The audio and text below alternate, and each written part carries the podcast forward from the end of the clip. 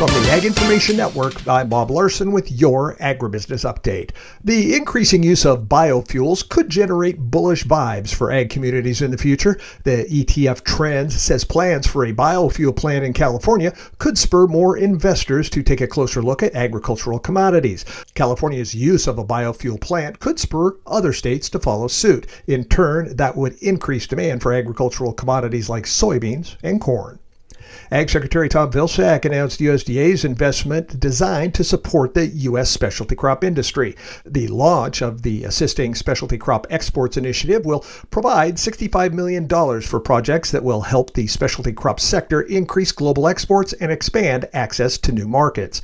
USDA also announced 72.9 million in grant funding available to support the specialty crops industry through the Specialty Crops Grant Program. The USDA says most farm loan borrowers will now be able to make loan payments online through the Pay My Loan feature on farmers.gov. Pay My Loan is part of a broader effort by the Farm Service Agency to streamline its processes, especially for producers who may have limited time during the planting or harvest seasons to visit local FSA offices.